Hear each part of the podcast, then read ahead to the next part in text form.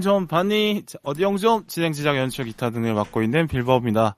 오늘은 48번째 시간 영화 노블 다루겠습니다. 자, 오늘은 지난 시간에 에오를 같이 이야기했던 이디오님 모시겠습니다. 소개 부탁드릴게요. 네, 안녕하세요. 이디오십니다. 다시 봐서 아. 반갑습니다. 네, 반갑습니다. 네. 사실상 저희가 이거 녹음 문제 때문에 한 세 번째 오프닝 하는 건데, 네, 아, 의외로 되게 어색하네요. 능청스러우신데요? 아, 능청스러우니까 어색하네요. 네, 네. 아, 그렇군요. 그렇습니다. 근데 뭐, 지난 방송 어떠셨나요? 해보시니까. 어, 아, 일단 지난번에 처음 해가지고 제가 너무 네네. 잘 어색해서, 어, 네. 방송에, 우리 빌바오님 방송에 폐를 끼친 것 같아서 좀 아. 죄송합니다. 아닙니다. 아, 제가 또, 아니, 뭐, 오늘 또, 서로가 익숙해지다 보면 오늘 더 잘할 수 있다고 저는 그러니까요. 생각하고 있습니다. 네. 네, 지금 우리가 이제 녹음 환경도 개선해가지고 훨씬 네네네. 깨끗하게 청취자분들께 네. 좋은 방송 들려주 드릴 수 있을 것 같습니다. 그러니까 저희가 한 40분 만에 해답을 찾은 것 같아요. 40분 걸렸어요?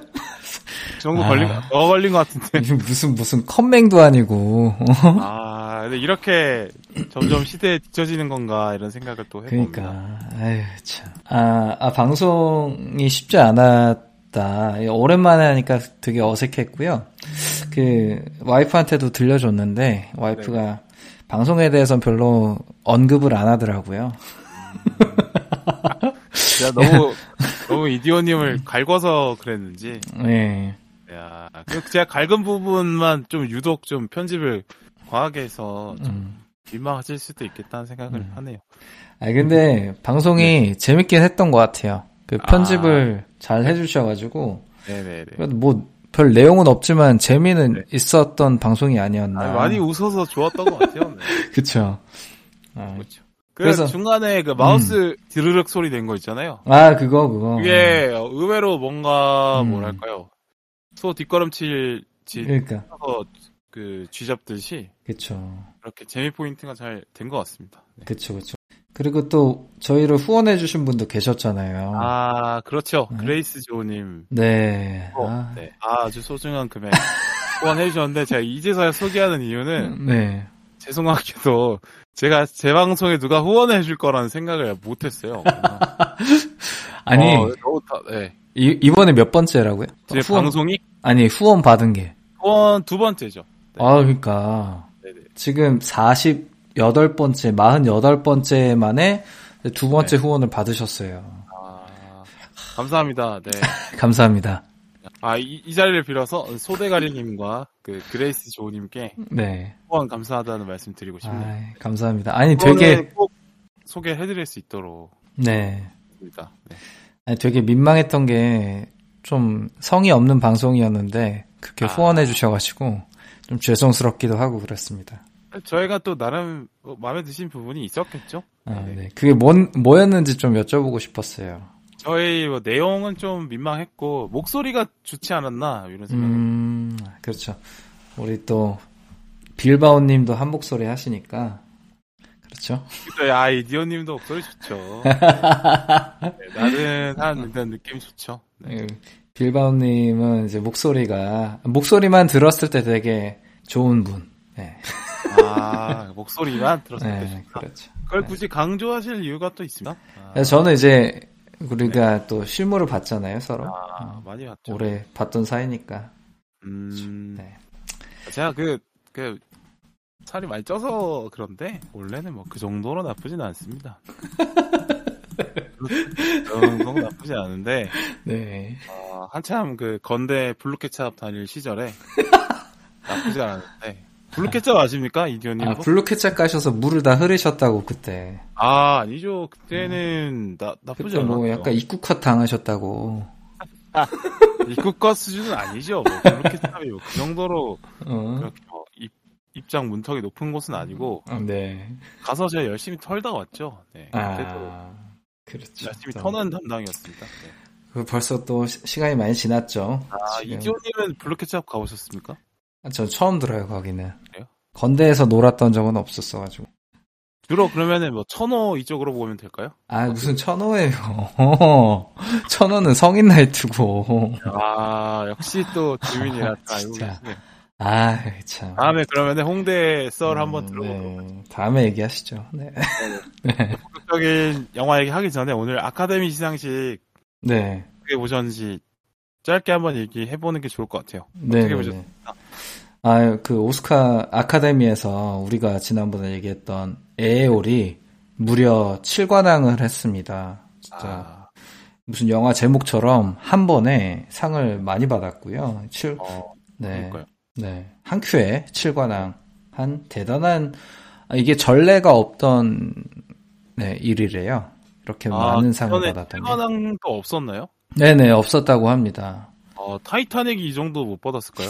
타이타닉은 14개 노미네이트 돼서 11개를 수상했다고 합니다. 뿅! 근데, 그래서 어떻게 보셨어요? 시상식? 아, 시상식을 다 보진 않았지만, 그, 유튜브를 통해서 우리 음, 남우 주, 조- 남우 조연상을 받으신 키 호이 콴, 네네. 네, 에에올에서 이제 남편 역할을 맡으셨던 분의 수상 소감을 들었는데 그게 너무 감동적이었어요. 그래서 음, 저희 와이프랑 또 같이 봤는데 와이프는 그 수상 소감을 보면서 또 울었고요. 저도 되게 감동 깊게 이 영상을 봤습니다. 그 꿈에 대해서 요즘 어떻게 생각하세요? 꿈이 원래 또 있으신 분이었는데. 그래서 더 와닿았던 것 같은데 이제 저는 지금은 굉장히 현실에 천착돼서 살고 있거든요. 그렇죠. 뭔지 아시죠? 찌득하게 붙어 있죠. 네네네. 아, 예전에는 약간 꿈을 먹고 사는 사람인 척 했다가, 아, 아, 네네네. 이제 완전히 땅에 붙어서, 어, 거의 뭐 지하로, 지하로 파들어가는 듯한 삶을 살고 있는데, 네. 그러니까 이분의 수상 소감을 들으면서, 아, 살짝 다시 가슴이 뜨거워졌던 느낌을 받았습니다. 아니, 진짜 대단한 게 이분이 어렸을 때 아역 배우로 데뷔해서, 데뷔한 지 40년 만에 지금 이제 상을 받으신 거잖아요. 네네. 근데 그때까지 그 꿈을 잃지 않고 있었다는 게 정말 대단한 것 같아요. 그렇죠. 그래도 그 할리우드 주변에 계속 계셨기 때문에 그래도 기회가 오지 않았나 생각이 들어요. 네. 아예 연기를 떠났다면 다른 판에 있었다면 그 기회가 오지 않았을 수 있는데 그래도 그 주변에 있었기 때문에 그래도 기회가 다시 한번 가지 않았을까. 네. 이분의 수상 소감도 되게 드라마틱했는데 그 나무 주연상 받은 브랜든 프레이저의 이야기도 되게 영화 같더라고요. 음, 네. 맞아요. 예, 이분이 더 웨일이라는 영화로 이번에 나무주연상을 받았는데 미이라에서 우리 옛날 영화 미이라에서 아, 주인공을 미이라 좋아하는 영화입니다, 제가. 아 그쵸 네 블록버스터였잖아요 굉장히 어, 제가 비디오로 많이 봤어요. 아. 세번 돌려본 아, 것? 같은데. 네, 그러니까. 그 일요일 오후에 비디오를 많이 봤는데 음 그때 99년에 제가 영화에 입문한 걸로 제가 기억하거든요. 네. 그 당시에 이제 미이라랑 달마의 놀자랑 음 그다음에 허- 마우스 헌트라고 아시는지 모르겠는데 들어본 것 같아요. 네 음. 그세 작품을 좀 많이 봤어요. 몇 번씩 본 것 같아 재밌다. 아, 아 그러면 빌바오님한테 더 뜻깊은 영화일 수도 있겠네요. 어 그쵸 그 아직 제가 더 웨이를 보지는 못했는데 네. 근데 그 잘생긴 형이라고 생각했는데 거의 음. 이제 어, 중년에 그렇게 이제 살이 찐 모습으로 네. 연기를 해서 영- 상을 받는다는 게참 음. 대단하더라고요. 네. 그래서 이 브랜든 프레이저라는 배우가 미이라 이후에는 뭔가 뭐 작품이 없었어 가지고 맞아요. 예, 망한 연예인으로 약간 어, 회자가 됐었대요. 예, 그런데 이번에 더 웨일로 재기를 해서 나무 주연상까지 받게 되었는데 그 스토리도 그의 스토리도 굉장히 영화 같았던 것 같습니다. 양자경 배우의 수상도 그쵸? 네네네. 양자경 사실 주인공이라고 할 수도 있는데 이번 시상식에 이제 여성 배우로서 여자 배우로서 또 나이 든 배우로서 네. 그 수상 소감에서 그렇게 얘기했더라고요. 어, 이제 나의 전성기가 지났다고 말하지 말라고 소감도 굉장히 멋있었습니다. 아, 맞아요. 여배우들한테 특별히 그런 네. 메시지를 던졌죠. 나이 네. 먹었다 평가에 주눅 들지 마라. 뭐 이런 음. 내용이었던 것 같아요. 네. 뭐 여러모로 영화보다 더 영화 같았던 시상식이었던 것 같아요. 저는 이 여, 이 수상작들을 보니까, 뭐, 이건 음모론인데, 음. 분명히 정치적인 의도? 어쨌든 간에 의도가 분명히 있을 것 같다는 생각을 하긴 했어요. 그러니까, 에어올이 7관왕을 받지, 받을 만한 자격이 없는 영화다, 이렇게 얘기한 건 아닌데, 음. 받을 만한데, 근데 다른 좋은 영화도 많이 있었다고 생각이 들어서, 음. 내가 좀 몰아준 느낌이 솔직히 드- 들긴 하거든요. 시상식이라는 게 꼭 뭐 공평하게 막 해야 되는 것도 아니라고 또 생각해요. 어차피 음. 많은 사람들이 보는 거고 그런 음. 곳에서는 어느 정도의 정치적인 의도가 담겨서 메시지를 던질 수 있다고 생각이 들어서 음. 그게 뭐 너무 가면 시상식의 권위가 떨어지겠지만 음. 이런 게 시상 그 할리우드 아 아카데미 시상식이라는 시상식에서 매년 수상작으로 뭔가 메시지를 던지긴 하니까 네. 그런 에어올의 7관왕과 뭐 이, 런 것들이 메시지를 던지는 것 같긴 합니다. 음.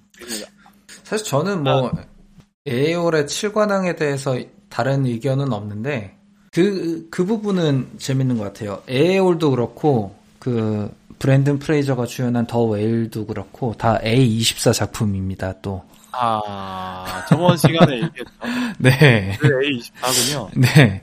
이번에는 왜 A24라고 안 합니까?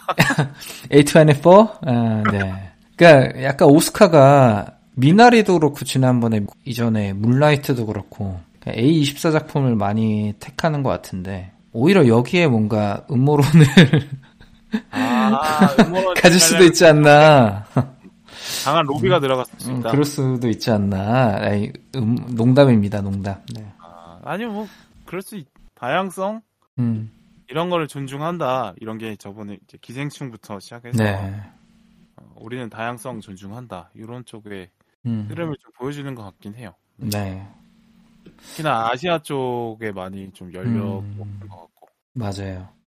뭐 그만큼 또 아시아 쪽에서 네. 뭐 기생충도 그렇고 이 에어올도 그렇고 굉장히 독창적이잖아요. 기존의 어떤 서구 영화에서 볼 수 없었던 영화였기 때문에 네. 또 인정받지 않았나 싶습니다. 그러니까 그만큼 비슷한 어느 정도 성과를 만들어냈을 때 그러면은 이 시대적 흐름에 맞춰서 가점을 더 줄 수는 있는 것 같아요. 네. 태용 절차를 겪어봐도 음, 그런 걸좀 느낄 때가 있는데 내가 못나서라기보다는 그 회사가 이번에는 이런 애를 뽑자라고 어, 해서 뽑히는 경우가 있잖아요. 네, 네, 네, 네, 막 점수를 매겨서 1등부터 네, 1등을 뽑는 게 아니라 네, 다들 비슷한 후보면은 아 이번에는 요런 애 느낌의 작- 애를 좀 뽑아야 될것 같아. 어, 중요하죠. 그런 애를 뽑을 경우들이 있잖아요. 중요하죠. 그냥 그럴 때 그쵸. 떨어질 때는 실력이 모자라서 떨어졌다기보다는 음, 그 회사랑 운이 안 맞았던 것처럼. 음, 맞습니다. 아, 최근에 본인 경험인가요? 아 그렇진 않고요. 예전에. 아, 예전에? 네 네 네.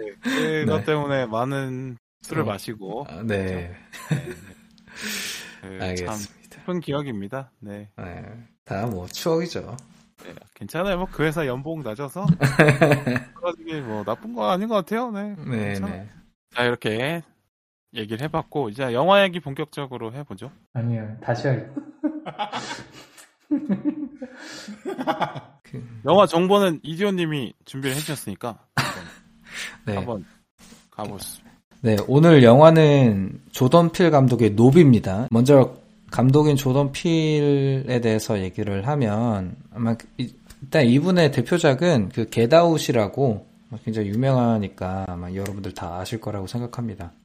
그래서 원래는 이제 코미디언 활동을 했던 흑인 배우였는데 이분이 연출에 욕심이 있었나 봐요. 그래서 코미디언 활동을 하면서부터 본인이 직접 연출한 풍자 영상을 많이 찍으셨더라고요. 그래서 지금도 유튜브에 검색하면 그 영상들을 보실 수 있는데 저도 몇 개 찾아봤거든요.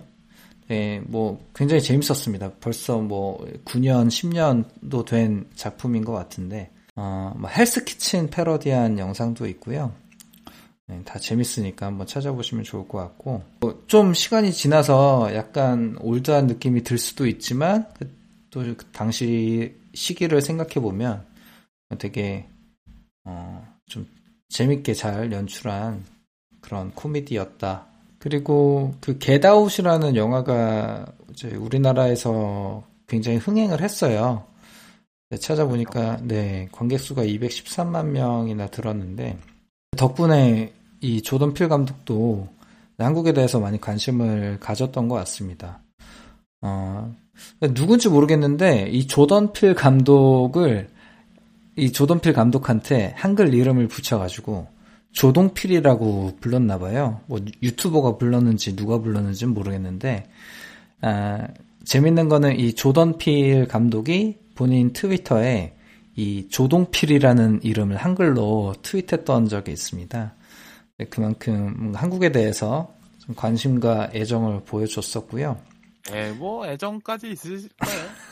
흥행 잘 됐으니까. 뭐. 음. 또 이제 감사합니다. 뭐 이렇게 할 수도 있는 느낌이죠. 다음 영화 또 많이 봐주시라 그렇게 했겠죠. 네. 네. 또뭐 이거 조동필 이것도 사실 뭐 그런 거 옛날에 2002 월드컵 때 히딩크 네. 감독한테 희동구라고 그렇죠. 이름 붙여주고 했잖아요. 그렇죠. 네. 조용필도 아니고 조동필이랍니다. 네. 아. 여전히 웃긴 사람이 아니었다는 걸 여전히 음. 또 생각을 하게 됩니다. 그래서 이분 작품이 이제 여태까지 아, 장편 영화가 3개가 있는데 첫 번째 작품이 겟아웃이었고 말씀드렸던 두 번째 작품이 어스라는 작품이에요. 네. 네, 이것도 이제 호러 영화인데 저는 보지 못했어요. 호러 영화이고 흑인이 주인공이고 또 차별에 대한 이야기를 다뤘다고 합니다. 근데 이 어스에 대한 평가는 좀 많이 갈리더라고요. 좀 영화가 어려운가 봐요. 겟아웃은 확실히 다 보는 사람마다 재밌다고 하는데 음. 어스는 확실히 그런 것 같아요. 네. 그리고 이 세 번째 작품이 이 노비라는 영화인데 뭔가 이 세 작품의 공통점이라고 하면 어떤 사회적인 메시지를 강하게 갖고 있는 것 같아요. 특히 어떤 차별에 대한 메시지. 되게 시의적이고 약간 교조적이라고 할 수 있을 정도로 뭔가 메시지 그 영화의 주제 의식이 너무 뚜렷한 작품들이고요. 되게 재밌는 게 겟아웃이나 어스는 호러 장르지만 사회적인 메시지를 담고 있고 노비라는 영화도 장르는 SF지만 또 마찬가지로 이야기는 사회적인 메시지를 담고 있는 게 좀 특이점인 것 같습니다. 그 사회적인 메시지가 이 사람의 그 창작 욕구를 자극하나 봐요. 그런가 봐요. 치, 꽂히는 부분이 다르, 다르니까. 그런가 봐요. 뭔가 되게 이 사회에 대해서 불만이 많고 그걸 풍자하고 비판하는 걸 좋아하시는 것 같아요, 이분은. 근데 그 코미디언들이 주로 그런 걸 많이 하니까 네. 특히나 미국 코미디 같은 경우는 이제 어, 그런 인종, 종교, 뭐 정치 음, 이런 민감한 소재로 웃기는 거를 주로 많이 하니까 음, 아무래도 그쪽에 관심이 있지 않을까 생각이 드네요. 네. 코미디를 다뤄줘야 되는 게 맞는 것 같은데 우리나라 코미디는 너무 또, 음, 또 아, 그냥 소리 하는 분들이 많아가지고 맞아요. 좀 유치한 수준에 머무는 것 같긴 한데 맞아요. 모른데 우리나라도 그런 민감한 소재의 개그를 열어줘야지 음. 더 재밌게 볼 게 많을 것 같긴 합니다. 음. 아, 말씀을 하셔서 말인데, 그 최근에 개그맨 박성광 씨가 장편 어, 네. 영화를 연출을 했대요. 네.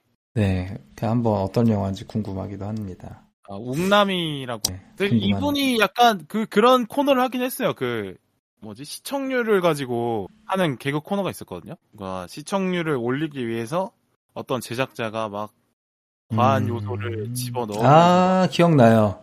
네네 그런 개, 개콘에서? 네, 거기도 약간 연 제작자로 나오기 때문에 네. 그런 식의 연출 욕심이 있었던 음, 것 같아요. 그런 것 같습니다. 또 개그라는 게 또 자기 스스로를 주인공으로 놓고 소리도 짜고 연출로도 넣고 그런 걸 하잖아요. 그러니까 개그맨들이 그렇죠. 자기가 직접 짠 개그를 직접 하는 거잖아요. 그렇죠. 어, 단순히 연기자뿐만 아니라 연출까지 겸하고 있는 게 개그맨들이라서 충분히 네. 잘할 수 있는 재능은 있을 것 같아요. 그래서 일단 노베에 대해서 다시 얘기를 하면 노베 성적이 아주 좋진 않아요. 겟아웃에 비교를 했을 때 아주 좋진 않고 아, 이노 제작비가 6,800만 달러인데 에, 월드 박스 오피스가 1억 7천만 달러 정도라고 합니다. 이 정도는 이제 손익 분기점을 겨우 넘은 수준이라고 하고요. 아, 국내에서도 그렇게 흥행은 못했어요. 그래서 관객 수는 40만 명 정도 되고요. 좀 관객들의 평을 들어보면 일반 관객들의 평가는 굉장히 갈리는 것 같아요. 좋아하는 사람들도 있고 또 싫어하는 사람들도 있는데 전문가분들은 굉장히 영화에 대해서 좋게 평가하시는 것 같습니다. 그래요. 뭐 이분이 약간 영화를 쉽게 만드는 분은 아닌 것 같아요. 겟아웃도 보면 그렇게 막 쉽지만은 않죠. 해석이 많이 들어가야 부분들이 있는 부분이고. 네. 노업은 좀 더 어렵게 만든 것 같긴 합니다. 성 두 번 그래도 전작에서 성공했으니까 음, 이번엔 좀 더 어렵게 가볼까 이렇게 하지 않았을까. 음. 그래요. 뭐. 영화 이제 노업에 대해서 간단하게 평가를 해보고 이제 깊게 한번 얘기를 해보도록 할게요. 영화 간단하게 한번 어떻게. 보셨나요? 예, 사실, 사실 저는 이걸 SF 영화라고 생각하고 좀 재밌게 보려고 스트레스 풀려고 영화를 봤는데 생각보다 너무 난해해가지고 음, 아 어렵 너무 어려워요 사실. 네. 그래서 왜 제가 기- 계속 어려운 영화만 계속 하는 걸까? 그러니까 얘기도 하고. 네. 제가 기대했던 영화가 아니었어서 보는 와중에 이제 보는 중에 그렇게 재밌게 보진 못했고요. 아 이게 호러인지 보는 영화 원래 좋아하잖아요 원래. 아 원래 좋아했죠. 아 지금은 아닐까? 지금은 아닙니다. 아 그렇군요. 네. 근데 재미 재미 없는 영화를 좋아하던 그때의 이디오님이 항상 꿈을 갖고 있었고 약간 그랬는데 이 재미없는 영화를 좋아하는 시절로 돌아갔으면 좋겠네요. 네. 아유, 과연 그날이 올지 모르겠지만 사실 이 영화가 보면서 이게 호러인지 SF인지 아니면 다큐인지 잘 모르겠더라고요. 뭔가 영화의 주제의식을 뭐 많은 상징으로 풀어내려고 한 거는 대단한데 어, 그 떡밥들을 다 회수하는 것도 대단하고 한데 너무나 저한테는 철학적인 영화였던 것 같습니다. 아 저도 첫 번째 볼 때는 이디오님하고 아주 평가 비슷했는데 음. 뭐냐 이게 뭐 이렇게 난해하게 만들었냐라고 생각했는데 두 번째 음. 보니까 많이 보이더라고요. 그래서 어, 두 번째부터는 좀 재밌게 본 것 같아요. 음, 그, 오히려 뭐 바빌론이라고 최근에 나온 영화랑 비슷하게 그 메타 영화스러운 느낌이 꽤 있었던 것 같고요. 음, 그러니까 뭐 바빌론이 영화 자체를 얘기했다면 이제 놉 같은 경우는 음, 영화라기보다는 영화라는 매체가 담고 있는 그 속성 무언가를 카메라로 찍고 담아서 남들에게 보여준다는 그거에 대한 생각을 많이 하게 만드는 그런 작품인 것 같아요. 음, 미디어에 워낙 많이 노출되어 있는 현대인의 음. 삶에서 생각해 볼 거리가 분명히 있는 것 같긴 합니다. 음, 그런 생각이 들었고 또 떡밥 수거가 계속 음. 잘 되더라고요. 그러니까 음, 두 번째 보이, 보니까 보이는 것들이 있더라고요. 그러니까 영화 초반에 우연히 보여주는 게 하나도 없이 대사나 뭐 약간의 클로즈업 이런 것들도 다 의미가 있었던 거고 후반에 다 그걸 다 회수를 하면서 확실히 이분이 극본 같은 걸 쓸 때 되게 치밀하게 쓰는구나 음, 라는 걸 잘 알 수 있었고 또 음. 인물들이 왜 저렇게 움직이는지도 두 번째 보니까 많이 잘 보여서 상당히 치밀한 그 극본이긴 한 것 같다. 네.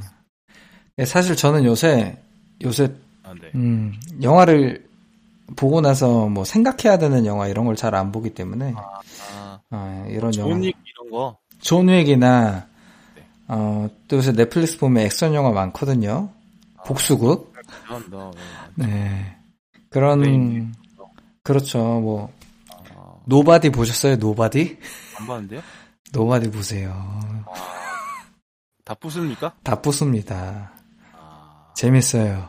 아, 약간 예술 영화 좋아하는 이디오님이 더 좋은 것 같은데. 그러니까. 예전에 우리 왜 부천 판타스틱 영화제도 가고 그랬지 않습니까? 그랬죠. 네. 근데 예전에 약간 네, 예전에 제가 취향이 반대였어가지고 제가 약간 때리고 부수는 거 좋아했었는데. 그때는 그래서 야, 너는 영화를 왜 그런 거나 보냐 되게 무시했었죠. 진짜 영화는 뭐 예술 영화다 이러면서 그러니까. 그런 거를 억지로 보- 같이 보자고 하더니 그러니까. 이제서야 음. 그렇군요. 예전에 저희가 그 퓨리라는 영화를 놓고 의견이 극명하게 갈린 적이 있었는데 맞아요. 지금 보시면 퓨리 재밌게 보시겠는데요? 그러니까요. 저 퓨리 쓰레기라고 욕했었는데. 그래요. 사람이 겸손해야 됩니다. 맞습니다. 맞습니다. 겸손해야 됩니다. 저는 오히려 뭐랄까 영화 관련해서 컨텐츠를 만들다 보니까 음, 해석할 거리가 많은 것들이 감사하긴 하더라고요. 음. 내가 통과할 일이 많아지긴 해서 음, 인생은 모르죠. 네. 그렇죠. 저도 제가 이렇게 될 줄 몰랐어요. 언젠가 중간에서 만날 것 같습니다. 이렇게 좋습니다. 네. 뭐 이렇게 간단하게 평을 해봤고요. 음. 자 영화 안쪽으로 들어가서 뭐 키워드를 놓고 음, 얘기를 해보면 될 것 같아요.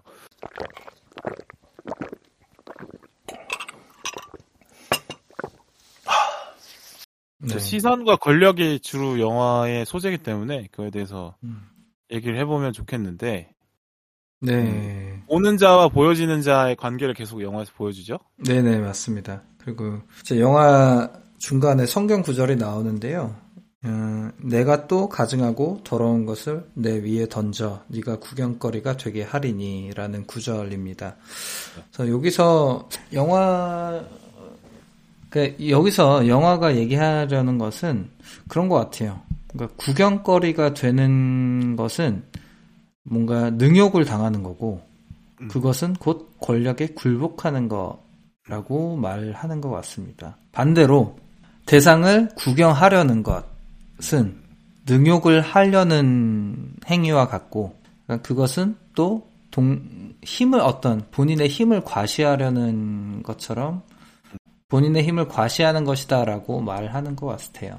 어, 그만큼 영화는 이 시선에 대해서, 시선과 권력에 대해서 이야기를 하고 있고요. 그런 상징들이 곳곳에서 나오고 있습니다. 사실 우리가 관음증이라고 하잖아요. 네네. 관음증이 어떤 그 사람의 욕망을 드러내는 방식이 아닐까 싶은데 이 영화를 보고 나서 그런 생각을 했어요. 음, 사람을 왜 관음에 대해서 욕망을 갖고 있을까?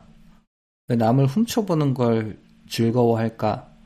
어, 생각을 해보니까 그 남을 훔쳐본다라는 게 어떻게 보면 어, 자기의 권력, 상대방의 상대방을 향한 권력이나 힘을 어떤 실감할 수 있는 방법이기 때문에 관음에 대한 욕망을 갖고 있는 게 아닌가, 관음증을 갖는 게 아닌가라는 생각을 했습니다.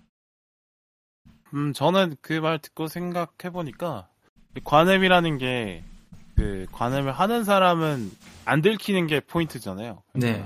보여지고 있는 사람은 내가 보여지고 있다는 걸 몰라야 되고, 음, 근데 그걸 보는 사람은 그 사람이 나를 보- 들키지 않고 보고 있다는 게 중요한 것 같은데, 음, 그게 어떻게 보면은, 어느 한 사람만 그 존재를 인식한다는 그것 때문에, 공격하기 좋은 위치를 내가 선점했다? 이런 거? 음, 그러니까. 그런 거에서 주는 쾌감이 좀 있을 것 같아요. 음, 어, 내가 보고 있는 그 사람이 나한테 보여지고 있다는 걸 모를 때, 그러면 화, 뭘 활을 쏜다든지 이런 식으로 죽일 수 있다. 이런 음. 것. 뭔가 사냥 본능에서 오는 그런 욕망이 아닐까? 스나이퍼. 개소리 한번 해봤고요.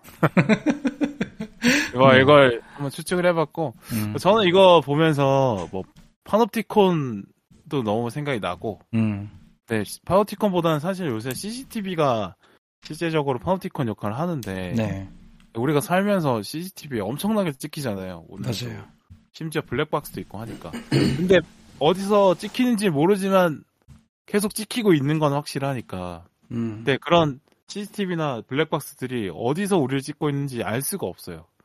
그래서 우리는 항상 어디 속에서 관음의 대상이 되고 있구나를 또 한번. 생각하게 됐고요. 음, 또뭐 교실의 자리 배치 같은 것도 생각이 나기도 하고, 음, 학생들은 선생님을 바라보는데 선생님은 선생님만 학생들을 전부 바라볼 수 있게 돼 있고 이런 것들이 음, 권력 구조도 생각나고 그 수학여행 갈때왜 버스 맨 뒷자리에 좀 음. 센 애들이 앉잖아요. 음, 그런 것도 생각이 나더라고요. 그러니까 음, 맨 뒷자리에 앉으면은 걔네들은 안 보이지만 앞을 다 볼 수 있으니까 걔 그렇죠. 뒤에 앉은 애들이. 음, 근데 그게 또 권력을 가진 애들이 뒤로 가잖아요. 음, 그런 것도 생각해 볼 그거 있는 것 같아요.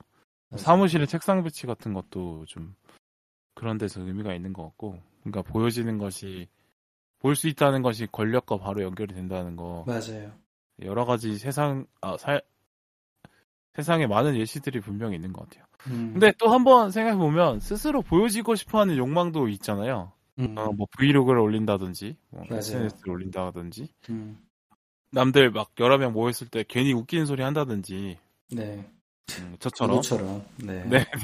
그러니까 스스로 관종, 보여지고 관종. 싶어하는 음. 욕망도 있잖아요. 그럼요. 관종이죠, 관종. 그쵸. 네. 근데 그게 그러니까 시선의 방향이 라기보다는 음. 그 시선의 출발점이든 아니면 시선의 종착점이든 간에 음. 얼마나 쏠리는가가 중요한 거 아닐까 생각이 들어요. 그러니까 음.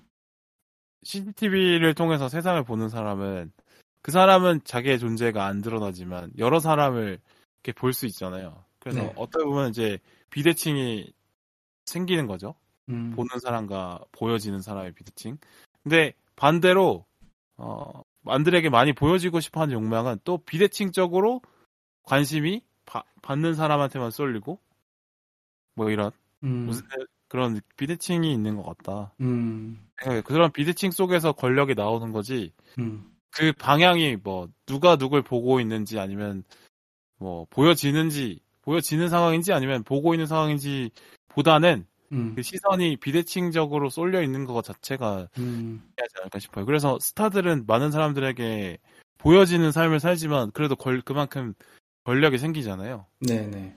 그래서 그런 음. 게좀 의미가 있는 것 같고 그 대신에 그 시선에 담긴 것들이 호감이나 선망이어야만 어, 그것이 권력으로 이어지는 것 같고 음. 그게 만약에 호감이 아니고 약간 비난이나 음. 조롱으로 하면 바로 이제 어, 침팬지 꼴로 어. 추락하게 되는 것 같습니다.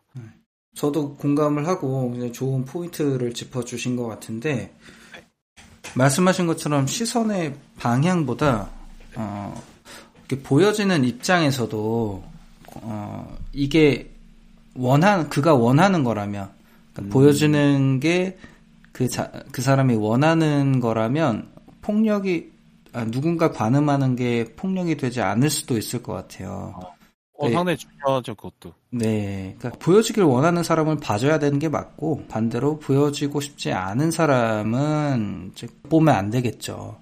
그런 이야기를 하는 장면이 영화에서 그 이제 침팬치가 사람들을 죽이는 장면이 아닐까 싶은데, 배우들은 본인들이 원해가지고 나온 거잖아요, 시트콤에.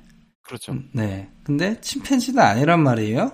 그렇죠. 침팬지는 침팬지가 원해서 나왔는지 안, 아닌지 뭐 잘 모르겠지만 네. 어, 영화에서 침팬지가 그렇게 화나서 사람들을 죽인 거 보면 어, 그 침팬지는 어, 사람들한테 그런 식으로 희화화돼서 보여지고 싶지 않았던 게 아닐까 그렇기 때문에 어, 어떤 사람들의 시선을 폭력으로 느끼고 거기에 저항하기 위해서 본인도 폭력을 행사한 게 아닌가 하는 생각이 듭니다. 아, 그 장면 아주 인상 깊은 장면인데 음, 확실히 그 침팬지가 의미하는 바가 분명히 있을 것 같아요. 근데 제가 봤을 때는 그걸 침팬지 자체로 보기보다는 음, 어, 말씀하신 것처럼 강제로 시선 앞에 놓여 있는 사람을 상징하는 것 같거든요. 네, 그러니까 침팬지가 유인원이고 인간과 되게 비슷한 점이 많고 뭐 음. DNA가 거의 흡사하고 그렇잖아요. 네, 지능도 상당히 높고 자의식도 있고.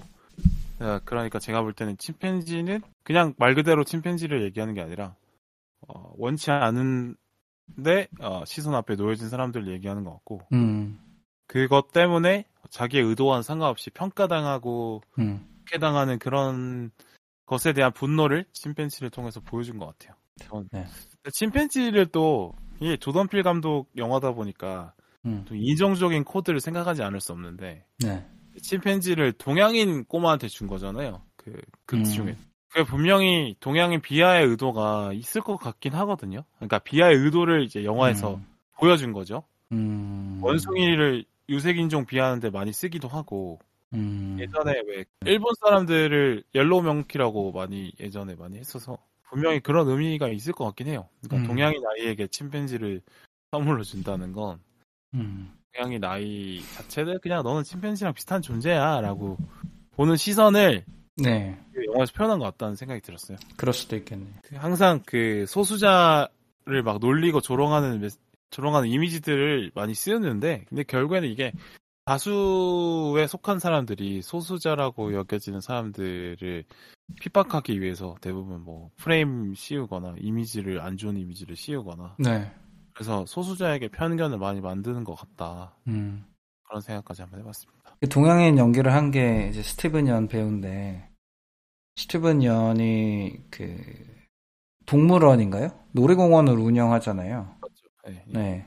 놀이공원도 어떻게 보면 이제 쇼 비즈니스고 보여지는 사업을 하는 건데 어, 이 스티븐 연의 캐릭터가 그런 것 같아요. 아까 말씀하신 연예인들 네. 그러니까, 네, 보여주는 걸 즐거워하고 오히려 거기서 어떤 권력을 느끼는 사람을 표현한 것 같은데 그래서 여기 스티븐 연은 영화에서 보시면 이제 본인이 발견한 UFO를 대중들에게 소개하면서 그 자, 이걸 뭐 본인이 쇼 비즈니스로 돈을 버는 사업으로 활용하기도 하지만 동시에 자기가 UFO를 통제할 수 있다라고 믿는 것 같아요. 아 근데 그 전혀 통제하지 못하죠. 네네. 네, 이제 사람들한테 UFO를 딱 보여주려고 할 때 그 UFO가 그 사람들과 이 스티븐 연 배우를 다 잡아먹는데 네네. 이 장면에서 또 감독은 가 미디어로 상징된다고 하거든요. 네. 네. 네. 어, 그렇죠. 네. 네네.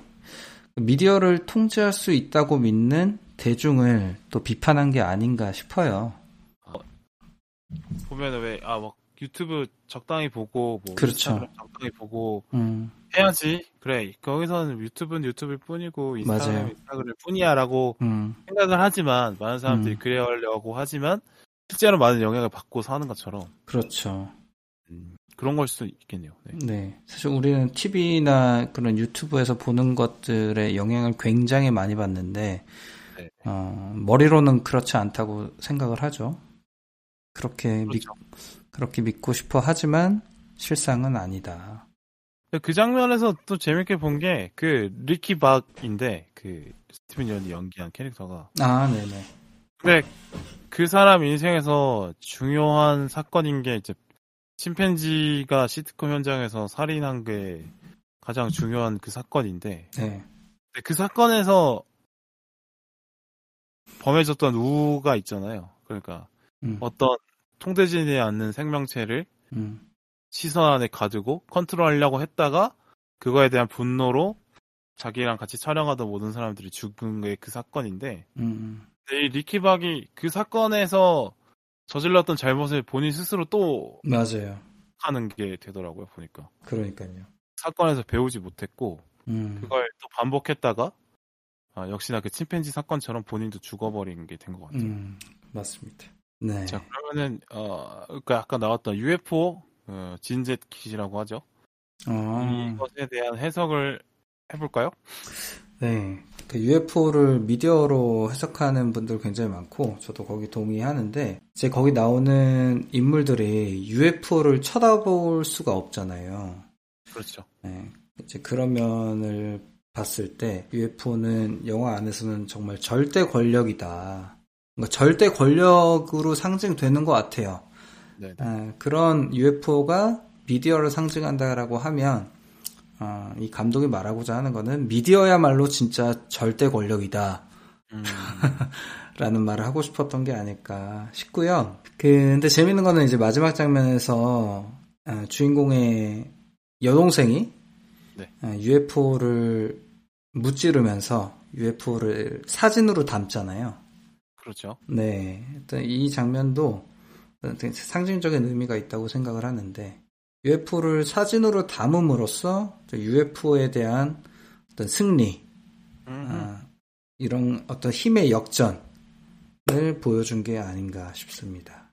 그러니까 그 UFO가 여태까지 본인을 찍으려고 했던 모든 사람들을 다 죽여왔는데, 네. 근데 거기서 마지막엔 실패를 하는 거죠. 그렇죠. 결국에는 보- 그 UFO도 우물 카메라라는 매체에 담겨짐으로써 그 막 그걸 마지막으로 죽으니까 네. 그래서 음, 이제 절대 권력이 패하는 장면이지 않나. 저는 그 물체에 대한 설정이 되게 좋다고 생각했어요. 그 날아다니는 물체로 설정을 했잖아요. 네. 포악한 뭐 맹수로 설정을 할 수 있는데 음, 그런 게 아니라 그냥 뭐, 뭐 포악한 맹수이기도 하지만 음, 날아다니는 존재로 설정했다는 게 되게 의미가 있는 것 같아요. 그러니까 모든 생명체를 볼 수 있는 위치잖아요. 항상 유리- 시선에서 유리한 위치는 위에서 아래를 내려다보는 거니까 그쵸. 모든 생명체를 내려다볼 수 있는 위치 반대로 본인은 스스로 잘 탐지가 안 되는 그런 물체로 설정을 해놨던 게 그 미디어로 비유한 게 딱 맞는 것 같아요. 그러니까 맞아요. 미디어로 어떤 사람들 공격은 할 수 있지만 미디어 그 자체는 공격받지 못하는 음, 거니까. 어. 그거를 그 특성을 실제적인 그러니까 어떤 추상적인 특성을 음, 실제가 있는 어떤 물건 뭐 음. 물체로 잘 표현한 것 같고 음, 그거 좀 보면서 드론 생각 나더라고요. 음, 맞아요. 네. 살상용 드론 무기 탑재해서 날아다니고 하면 그거 음. 막는 방법이 개인으로서는 되게 어렵다고 하던데 음, 드론 생각도 좀 났고 음, 그러니까 그러니까 UFO라는 우리가 알던 그 UFO라는 개념에 전혀 새로운 의미를 부여를 했죠 감독이. 저는 좀 재밌게 본 게, 그러니까 보니까 미디어라는 추상적인 개념을 가져와서 그게 실존하는 어떤 괴물인 것처럼 바꿔낸 건데 음, 그 물체를 둘러싼 사람들의 태도나 생각으로 오히려 추상적인 개념에 대한 태도를 드러내는 UFO에 대한 사람들의 태도를 보면 이제 미디어를 대하는 사람들의 태도를 알수 음, 있도록 음, 음, 만든 것 같아요. 그래서 이게 영화라는 영상 매체여서 가능한 기법이 아닐까 생각이 맞아요. 들었고 네. 미디어라는 추상적인 개념에 대한 여러 가지 생각들 관객들이 하도록 음. 만드는 역할로 어, 이 UFO 진재킷이 아주 음. 잘 설정됐구나라는 음, 걸좀 알았어요. 음, 이게 영화 괴물도 생각이 나는데 영화 어. 괴물 보면은 왜 이 괴물이 뭐 미군이 미군 네네. 기지에서 유독 약품을 한강에 풀어가지고 그걸 먹고 변이가 일어나서 괴물이 됐다라고 하긴 하지만 네. 사실 그 설명은 사실 말이 안 되는 거고 별로 영화에서 중요하게 다루지도 않고 음, 그냥 괴물이 나타난 이후에 재난이 발생했을 때 그 사회가 어떻게 반응하느냐를 영화에선 주로 보여주려고 하잖아요. 네. 이것도 역시나 어, 이 생명체가 말도 안 되는 이 생명체가 음, 영화 노베에서 어떻게 생겨났고 어떤 방식으로 움직이는지에 대해서 정확하게 설명하지 않고 네.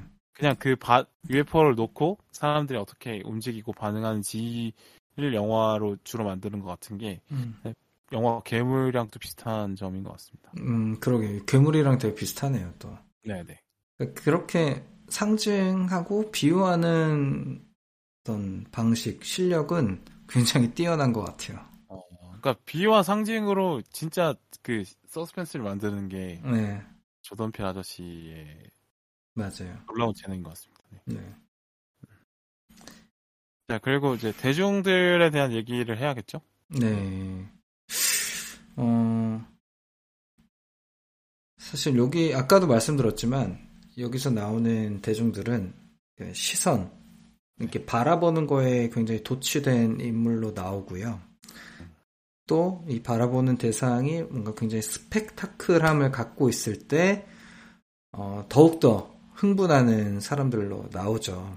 음, 그래서 보시면은 이제 여주인공 그 이제 주인공의 여동생 같은 경우는 어떻게든 이 UFO 사진을 찍어가지고 이 음. 스펙타클함을 사진으로 담아가지고 비싼 값에 팔아보려고 하잖아요. 예, 거기서 볼 수 있는 것처럼 이 대중 우리는 우리는 이 스펙타클함에 굉장히 취해 있는데 스펙타클함에 취해 있는 모습이 굉장히 위험할 수 있다 라고 또 말을 하는 것 같습니다. 사실은 대상이 갖는 스펙타클함보다도 우리가 정말 관심을 가져야 되는 것은 대상 그 자체일 수 있는데 대상 자체에는 관심을 갖지 않고 어떤 역동적이고 화려한 그런 겉모습에만 관심을 갖고 있는 게 아닌가라는 생각이 들었고 또 그런 이야기를 하는 부분이 그 영화 초반에 이제 초기 영화를 설명하잖아요. 초기 영화 그 말 타고 달리는 사람의 모습이 나오면서 그 말 위에 타고 있는 흑인이 자기의 조상이다라고 얘기를 하는데 또 이렇게 얘기합니다. 아, 사람들이 그 영화를 찍은 사람도 알고 그 말이 뭐 어느 마- 어떤 말인지도 알고 한데 정작 그 위에 타고 있는 그 흑인은 누구인지 아무도 모른다라고 음. 얘기를 합니다. 그러니까 그것도 방금 제가 얘기한 것처럼 어떤 대상에 대한 관심은 없고 음. 음, 그 주변의 것들에만 관심이 있는 대중을 비판한 게 아닌가라는 생각도 들었습니다만 아 근데 이게 음. 정확하게 맞는 게 그왜 음. 그주그 주프에 온 관객들 있잖아요. 네. 스티븐이 운영하는 테마파크에 온 관객들. 그 관객들이 그 진재킷을 쳐다보지 않았으면 살 수 있는데 음, 그냥 그냥 도망가면 되는데 음, 그러니까 진재킷은 자신을 보지 않은 존재는 죽이지 않, 않으니까 음. 그냥 도망가면 살 수 있는 건데 그걸 끝까지 지켜보다가 죽잖아요. 맞아요. 맞아요. 그래서 그런 거를 스펙타클에 중독된 대중을 비판하는 걸로 볼 수 있을 것 같아요. 네. 그러게요. 들- 저는 보니까 인스타그램 생각이 많이 났는데, 그러니까 제가 그 어, 예전에 국토 국토 종주 한적 음. 있잖아요. 아, 그쵸, 그쵸. 자전, 아, 그때 오토바이 제가- 타고? 네네 그때 음. 그때 느낀 게 음, 인스타그램에 막 그 찍은 걸 그대로 막 다 올리고 그랬었는데 맞아, 맞아. 실제로 그러지 말고 그냥 거기 그 자체를 즐겼어야 되는 게 맞지 않았을까? 생각을 하긴 해요. 아, 근데 스펙타클을 내가 음. 보고 응, 그걸 계속 그 자체에 집중을 해서 내가 거기에 뭘 느끼는가를 더 집중하면 되는데 응. 스펙타클을 계속 퍼다 나르려고 한단 말이죠. 맞아, 맞아. 근데 보면은 뭐 인스타그램 성지 같은데 뭐 요즘 같은 성수동 이런 데 가서 에이, 성수동에 담겨있는 풍경들을 이제 퍼 나르려고 많이들 하시잖아요. 그렇죠. 그러니까 스펙타클을 본다는 그거 자체도 있지만 그 음, 스펙타클을 보고 남들에게 더 전달하고 맞아요. 그 스펙타클에 내가 속해 있음을 알려주고 싶어하는 음, 그 마음이 이제 대중의 마음이지 않을까. 음, 맞아요. 스펙타클뿐만 아니라 그 속에 내가 있다라는 거. 그러니까 음, 셀카 찍을 때 왜 보면 그냥 유명한 데 가서 음. 그것만 그거 거기를 찍지 않고 꼭 셀카를 찍어서 거기에 간 나를 찍잖아요. 음, 그런 게 어떻게 보면 스펙타클을 대하는 대중의 마음을 좀 보여주는 것 같다 생각이 네. 맞습니다. 그러니까 본질에는 관심이 없고, 예, 네. 뭔가 본질이 전도된 네네네. 그런 걸 비판하는 것 같습니다. 음, 음. 네, 여러 가지 생각해 볼 게 많은 음, 작품인 것 같아요. 이런 작품은 아마 미디어 커뮤니케이션 학과 이런 데서 분명히 과제로 나오지 않을까요? 아, 제가 미디어 커뮤니케이션 학과 출신으로서 이건 100% 나옵니다. 네. 이거는 분명히 나올 거라고 생각합니다. 100% 나오고요. 구로사와 아키라 감독 영화 뭐, 라쇼몽 라쇼모? 나안 네, 저는- 잘 몰라. 살인 사건이 일어났는데 네. 살인 사건 당사 당사자마다 사건을 다르게 기억하는 거를 병렬적으로 보여주는 그 영화 있거든요. 아, 그래요? 음, 음. 그렇군요. 그런 미디어 관련된 영화로 노비 무조건 나오지 않을까. 생각- 무조건 나오죠. 무조건. 사실 뭐 여기 이거 들으시는 분들 중에 신방, 신문 방송학 전공자가 있을지 모르지만 네네. 신방과 공부를 하면 맨날 결론은 그거예요. 아, 능동적인 수용자가 돼야 된다. 미디어에 지배받지 않기 위해서 그러니까 뭐 기자처럼 세상을 보라 이런 거 아니에요? 아, 그쵸 비판적인 시각을 유지해야 된다. 그, 그, 그래야지 의미가 있죠. 네. 그렇죠, 그렇죠. 네. 그런 걸 강조하지 않으려면 커뮤니케이션 학과가 사실 필요가 없으니까 음, 맞습니다. 그런 걸 가르치려고 하는 거니까요. 네. 그래서 그렇- 저희 음. 또 팟캐스트가 최근 얼마 전에 대학생 팟캐스트와 콜라보를 했기 때문에 아 그래요? 수학학생도 듣지 않을까 아, 가져 봅니다. 아 축하드립니다. 뭔가 저변을 넓혀가고 계시네요. 네, 저변을 계속 넓히는 과정이죠. 네. 그래서 빌바오 universe를 만들려고. 아니 뭐 요새는 뭐 소박해도 다 universe 하더만요. 그래서 아 그러니까, 음, 네네 그렇죠. universe를 만들 생각입니다. 좋습니다. 저도 그 중에 한 명이 됐으면 좋겠네요. 우리 이디옷님은 네, 잠깐 등장해서 네, 음, 헛소리 하다가 어, 그 빌런한테 네. 빌런한테 레이저 맞고 죽는 역할 이 정도로. 음, 아이 뭐 그것도 뭐 나쁘지 않습니다. 네, 뭐 저희가 이제 영화에 대한 평가를 마지막으로 해야겠죠? 아니요, 다시 하겠. 이 영화를 저는 그렇게 재밌게 보지는 않았는데 일단은 제가 기대했던 바와 달라서 그렇기도 하고 아니면은 커뮤니케이션 학과를 별로 안 좋아해서 그런 겁니까? 아, 너무 지겹더라고요 그런 주제 의식이 아, 너무 많이 지겨웠어. 어, 너무 많이 했어. 했던 거 또 하고 있어. 그러니까 그러니까. 그래서 아, 이 조던필 감독이 잘하는 건 분명히 있어요. 굉장히 천재적인 면은 있는데 어떤 면에서 그러냐면 이렇게 상징과 비유를 다루는 거나 이제 그 사이에 어떤 사회적인 메시지를 담아서 풍자하는 거 이런 건 굉장히 잘하는 것 같고 또 이제 본인이 호러 영화도 많이 만들었으니까 그 서스펜스를 느끼게 하는 연출을 굉장히 또 잘하시는 것 같아요. 그런데 어 약간 그게 다인 것 같다는 생각도 들었어요. 음, 특히 뭔가 제가 좀 아쉬웠던 건 저는 사실 약간 그런 걸 기대하고 있거든요. 최근에 영화를 보면서 어떤 거대한 운명의 운명 앞에서 절망하기도 하고 극복하기도 하는 인간의 모습을 그려내는 드라마 이런 걸 좀 보고 싶은데 영화 뭐 트로이 같은? 어 뭐 그런 거? 네. 아니면은 요새 드라마 더 글로리 같은 거? 아, 뭐더 인생을 글로리는 막- 아닌가? 응? 어? 어. 더 글로리도 그렇죠. 아, 그렇죠. 그러니까 인리, 인물의 심리 묘사가 되어 있는 그런 네. 심경의 변화를 느낄 수 있는 그런 드라, 드라마를 보고 싶었는데 어, 전혀 그런 드라마는 아닙니다. 노이란 영화는. 사실 그 캐릭터들에 대한 해석은 사실 많이 안 나오죠. 네. 네, 네. 네, 약간 인물은 잘 드러나지 않는 영화인 것 같아요. 오히려 감독의 감, 감독의 메시지와 상징이 주가 되는 영화고, 음, 음, 그래서 제 기대에는 못 미쳤다. 음. 제 취향은 아니었다. 최근에 그래요? 제 취향에는 아니었다. 사실 저는 음. 네. 아, 더 글로리 보셨어요? 아니요, 아직 안 봤습니다. 아, 전 나오자마자 다 봤거든요. 아, 그래요? 개꿀잼 확실히 취향이 많이 바뀌었네요. 많이 바뀌었어요. 네. 예전에는 진짜 높 같은 영화 환장하면서 야 이게 이런 거고 그치 그치. 이렇게 해석해야 돼. 그러니까 내가 볼 때는 이게 맞아. 이런 재미를 상당히 주하게 생각했는데 네.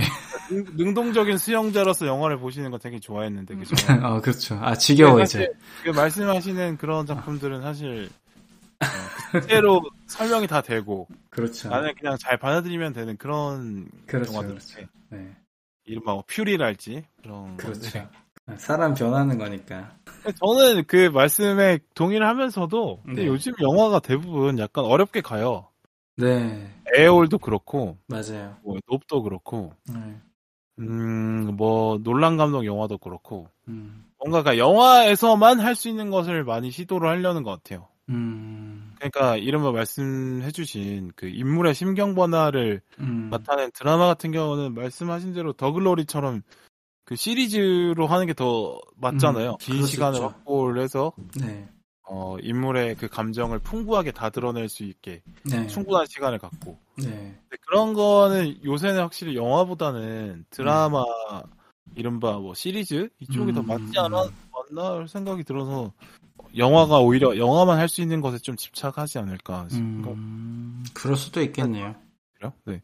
우리가 흔히 생각하는 이야기하면 시간 순서대로 쭉 따라가면서 그 인물의 전사도 알고 어떤 감정의 변화도 알고 음. 어떤 결과를 맞이하는지 지켜보게 만드는 그런 거는 이제는 영화에서 잘 안 하려고 하는 것 같고 음, 그냥 말 그대로 영상으로 표현돼서 센세이션하게 느껴질 수 있는 뭐 음, 향센이나 음향이나 뭐 노브의 하늘 보여주는 것처럼 뭐 스펙타클이나 음, 그런 거에 좀 더 집중하는 게 요새 영화의 트렌드 아닐까.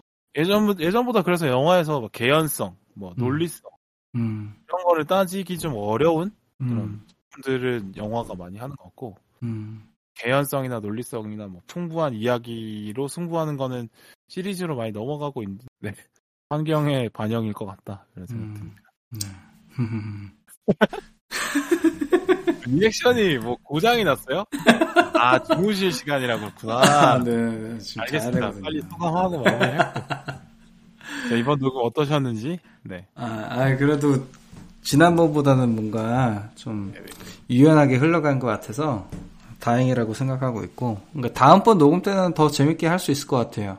사실 이게 아까 빌바오 유니버스에 잠깐 지나가는 조연처럼 저를 얘기하셨지만 아, 그 정도 비중이 아닐 것 같다는 생각이 드네요. 아, 그럼 뭐 개인 영화 있잖아요. Marvel universe 안에 네. 시리즈가 있듯이 아, 그쵸. 그 정도를 하실 수도 있죠. Captain America 정도는 되지 않을까. 어, 상당히 그 좀 높게 보시네요.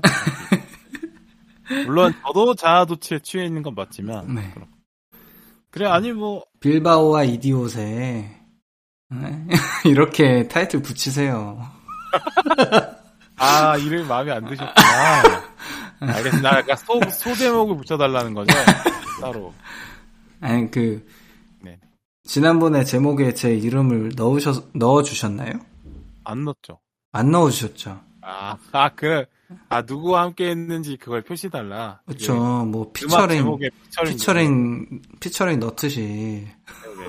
아, 해주셔야 되는 거 아니에요? 그건 제가 좀 잘못 하는 것 같습니다. 네, 그쵸 뭐 실수하셨어요.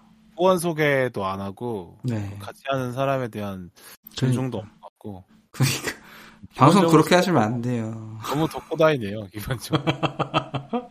반성하게 됩니다. 아, 맞는 말씀인 것 같아요. 네, 이제 조금 더 잘 하시면 좋겠고요. 아, 예, 알겠습니다. 네. 중요하죠. 네. 네. 제 이름만 넣어주세요. 알겠습니다. 네, 고맙습니다. 예, 너무 재밌게 했고요. 자, 다음 녹음에 또 찾아오도록 하겠습니다. 감사합니다. 네, 수고하셨습니다.